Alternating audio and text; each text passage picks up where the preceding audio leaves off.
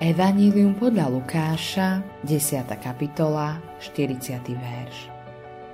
Ale Marta bola príliš zamestnaná posluhovaním.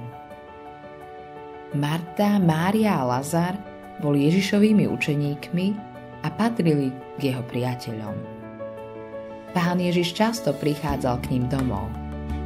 Pán Ježiš miloval svojich priateľov Vidíme to v Jánovom evaníliu. Jedného dňa, keď pán Ježiš prišiel k ním domov, Mária sa posadila k Ježišovým nohám a počúvala jeho slova. Naopak Marta, tá bola zamestnaná tým, aby mu posluhovala a povedala mu Nedbáš, pane, že mi sestra samej dá posluhovať? Povedz jej, nech mi pomôže. Ale vtedy pán Ježiš Marte odpovedal Marta, Marta, starostlivá si a znepokojuješ sa pre mnohé veci, ale treba len málo. Vlastne jedno. Práve Mária si vyvolila dobrý podiel a ten jej nebude odňatý. Pred čím v skutočnosti vystríha pán Ježiš Martu? Nie sú to domáce práce a povinnosti, ako sa často hovorí.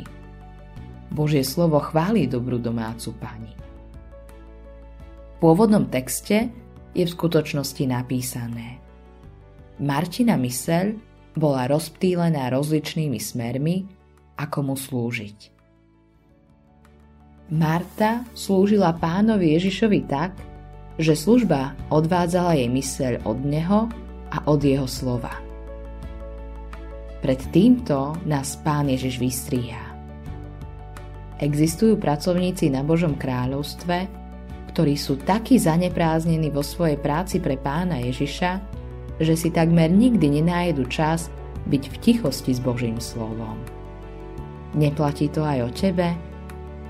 Nachádzaš si čas na čítanie Biblie, čas na tichosť, aby tvoj spasiteľ mohol k tebe hovoriť?